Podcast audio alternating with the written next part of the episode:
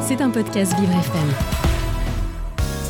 Inclusive Day, le direct dans le noir avec Frédéric Cloteau. Ils sont installés dans le noir pour l'Inclusive Day en direct de Paris La Défense Arena, le rendez-vous des entreprises engagées pour une société plus inclusive. Et au micro de Frédéric Loto et de Tiffany, on retrouve désormais Franck Demule, le moniteur rénovation de l'ASEI. Messieurs, vous pouvez y aller, c'est à vous désormais. Nous sommes avec Franck Demule pour évoquer non pas une entreprise comme on l'a fait depuis ce matin, mais euh, un parcours et un parcours étonnant. Bonjour Franck Demule. Bonjour. Donc dans le noir intégral, euh, ça vous gêne pas, vous êtes comédien, les salles noires, ça vous connaît. C'est mignon. Sur le salon euh, Inclusive Day en direct pour une bonne raison, c'est que vous êtes comédien, vous étiez artiste majoritairement, et puis il y a deux ans, euh, vous avez découvert euh, l'AZI, donc c'est une, une, association euh, qui gère des centres d'accueil, on va dire globalement des centres d'accueil de personnes fragiles, un peu partout en France. Tout à fait. Et vous êtes retrouvé dans un métier d'accompagnant globalement. Et vous êtes tombé en amour pour ce métier après avoir été en amour pour les planches. C'est vrai, c'est vrai. D'abord, ce qui est drôle quand même, c'est que j'ai répondu. Moi, j'ai toujours travaillé, même si j'étais dans un milieu artistique, j'ai jamais suffisamment eu de rôle ou donc j'ai toujours fait des petits boulots. Et un jour je vois une annonce euh, ESAT des Beaux-Arts. Donc ne sachant même pas ce qu'était un ESAT j'ai vu Beaux-Arts j'ai posté ma candidature. Et je me suis retrouvé un matin à être convoqué pour euh, pour le boulot. Et je me suis aperçu où j'étais au milieu de travailleurs accompagnés des gens fragiles. Et, euh, et puis finalement bah, j'ai été pris à l'essai. Et ça a été formidable. Et ça fait deux ans et demi. Et et, j'adore ce que je fais. Que votre fonction, alors votre fonction exacte, c'est Alors moi personnellement, je suis moniteur rénovation, c'est-à-dire qu'on a quand même euh, plusieurs euh, pôles de, travail chez nous. On a conditionnement, info, euh, reprographie, on a ménage, c'est-à-dire des, équipes qui partent faire le ménage chez des dans des entreprises, et on a rénovation, c'est-à-dire que on, restaure, on refait des chambres, des, appartements, des bureaux, beaucoup de peinture, un peu de sol et aussi du bois. on est, on est polyvalent. de ce que vous aviez fait, de vos affinités euh, avant et même existant toujours, vous m'avez dit à l'instant que vous aviez récemment monté les marches euh, à Cannes, donc vous êtes encore un peu, un peu actif. C'est pas forcément le, ces métiers qui vous intéressent, mais c'est ceux avec qui vous les faites. Euh, oui, tout à fait. C'est-à-dire que, en fait, euh, j'ai l'impression d'être euh, tout le temps un acteur avec eux. C'est-à-dire qu'ils ont, ils ont beaucoup confiance en moi, donc me regardent beaucoup, ce qui fait qu'il y a un énorme échange. Et moi, dans cet échange-là, joyeux et ludique, je leur apprends à travailler. Et, je prends tout. Enfin, on a tous les niveaux dans le service rénovation. Tout le monde travaille et il y a, y, a, y a, un échange. Et je reçois peu, peu de autant. Enfin, j'ai rarement autant d'émotions quand je suis confronté euh, euh, au milieu ordinaire. Mais il n'y a pas eu un petit temps de déception quand même, parce que vous êtes focalisé sur Beaux-Arts et vous vous retrouvez à peindre un mur d'une salle de bain? Oui, mais c'est euh, il y, a quand même quelque chose de périlleux de d'être avec des travailleurs accompagnés, où à chaque fois on ne sait jamais ce qui peut se passer et c'est toujours le meilleur qui se passe. Mais il y a quand même, comme, comme c'est jamais la même représentation chaque jour, et même s'ils connaissent leur métier, chaque jour il faut se réadapter à, leur énergie, à, à leurs envies et puis aussi à leur savoir, à, confronter aussi à ce qu'ils savent faire, pas faire. Donc on, se réinvente chaque jour. Alors comment vous avez appris le métier? Parce que ça s'improvise pas complètement. Alors, alors euh, d'abord j'ai eu de la chance d'avoir des, moniteurs qui étaient euh, plus âgés, enfin qui avaient beaucoup d'enseignements. Donc du coup ils m'ont dit surtout les choses qu'il fallait pas faire. Euh, ensuite, euh, il suffit d'écouter quand même euh, ces travailleurs, même si on n'a pas été formé. Il n'y a pas de réelle formation, à part si on veut se développer dans, un, dans un secteur précis. Mais il faut être vraiment à l'écoute. Ça aussi, c'est un peu le métier d'acteur, c'est-à-dire d'écouter l'autre pour pouvoir mieux lui répondre.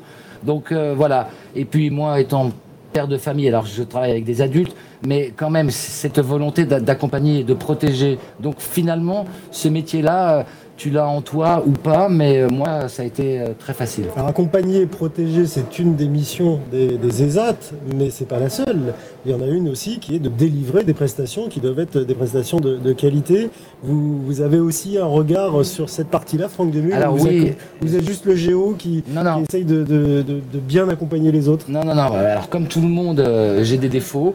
Euh, malheureusement, je, je sais que l'argent est important, mais donc euh, quand je parle de mes défauts, c'est que je suis assez, euh, euh, je veux que les choses soient parfaites. Des fois, le mieux est l'ennemi du bien, ça je l'ai appris.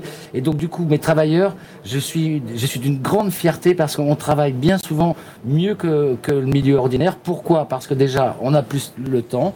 Ensuite, quand je mets un travailleur sur, euh, enfin, quand dans le milieu ordinaire, il y a un travailleur sur un atelier, moi j'en mets trois si besoin.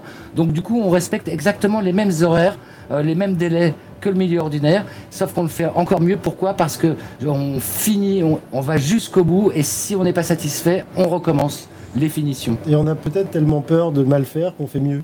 Oui, et puis il y a aussi le fait que on se dit toujours ah tiens, puisque c'est quand même une réflexion qu'on qu'on- qu'on sait que les gens pensent ah c'est bien un travail d'handicapé. Eh bien non, nous, moi j'ai la prétention de dire qu'en rénovation et dans beaucoup de domaines de notre ESAT, en tout cas en rénovation, on fait aussi bien que le milieu ordinaire, voire parfois mieux. Alors, il y a combien de personnes que vous accompagnez, comme ça, des adultes euh, travailleurs? Alors dans notre euh, dans notre ESAT, on- il y a 132 travailleurs et en rénovation il y en a une quinzaine pour deux, deux moniteurs ou trois suivant suivant les possibilités. Alors, est-ce que vous les voyez euh, progresser? Parce que l'accompagnement, ça fait, ça- c'est aussi un moyen de faire progresser les gens. Alors, progresser Alors- humainement, socialement ou techniquement? Alors, humainement, bon, je préférais que ce soit eux qui répondent à ma place, parce que moi, je leur donne beaucoup et j'essaie d'être le plus, le plus proche d'eux, dans le sens euh, euh, proche de la réalité d'une vie euh, qui, qui peuvent leur parler. Après,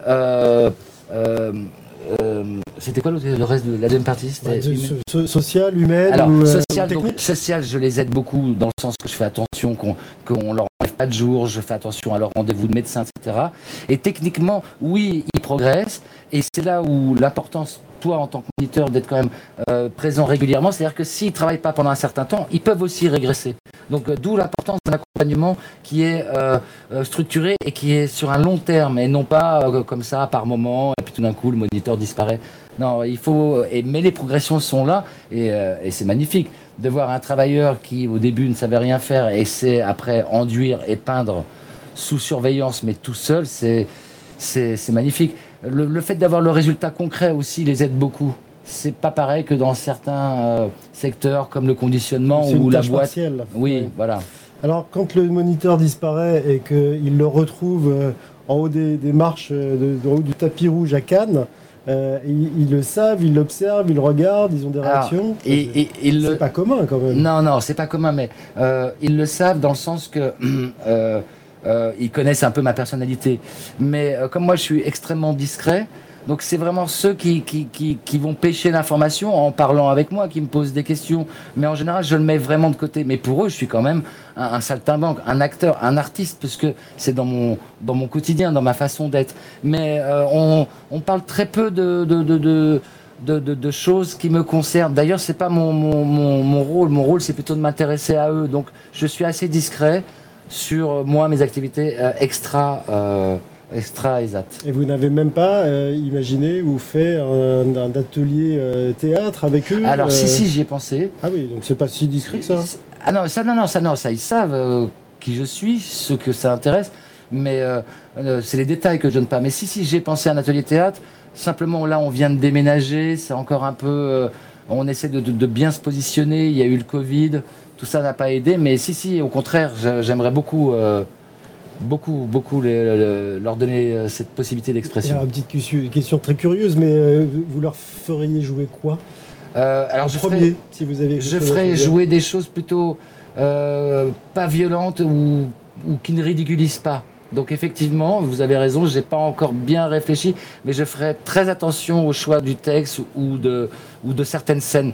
Des scènes où, par exemple, il faut partir en, colère ou en hystérie, j'hésiterai. Ou alors je le ferai en ayant fait des exercices bien avant, en amont. C'est-à-dire effectivement, tu peux pas faire jouer certains sentiments comme ça, déjà que pour des gens du milieu ordinaire, euh, être acteur, c'est fragilisant. Donc effectivement, euh, si tu le fais à des gens qui, eux, sont fragiles, il faut effectivement choisir euh, quand même à qui tu t'adresses. Plutôt une scène d'amour qu'une scène de haine, c'est ce qu'on verra peut-être à l'ESAT des Beaux-Arts, donc qui est géré par l'AZI, et avec vous, Franck Demule, et puis vos collègues, puisque vous voulez. On est une quinzaine de moniteurs, Ouais, mais et puis c'est le mot que, que, mes collègues. que j'ai en, te- en tête, même en parlant des travailleurs, en fait. C'est vraiment Tout à fait, vos collègues. tout à C'est fait. ce qui ressort de cet Ah oui, oui. Mais je le, je le, ressens comme ça. Alors ils le savent et euh, je suis jamais sévère. Je, je, je, dis stop, là ce n'est pas bien, mais il y a une vraie relation de confiance. Merci d'être venu en parler en direct euh, depuis Inclusive Day dans ce noir absolu. Donc là, vous pouvez faire le guignol, l'acteur, tout ce que vous voulez. On ne vous voit pas, donc allez-y.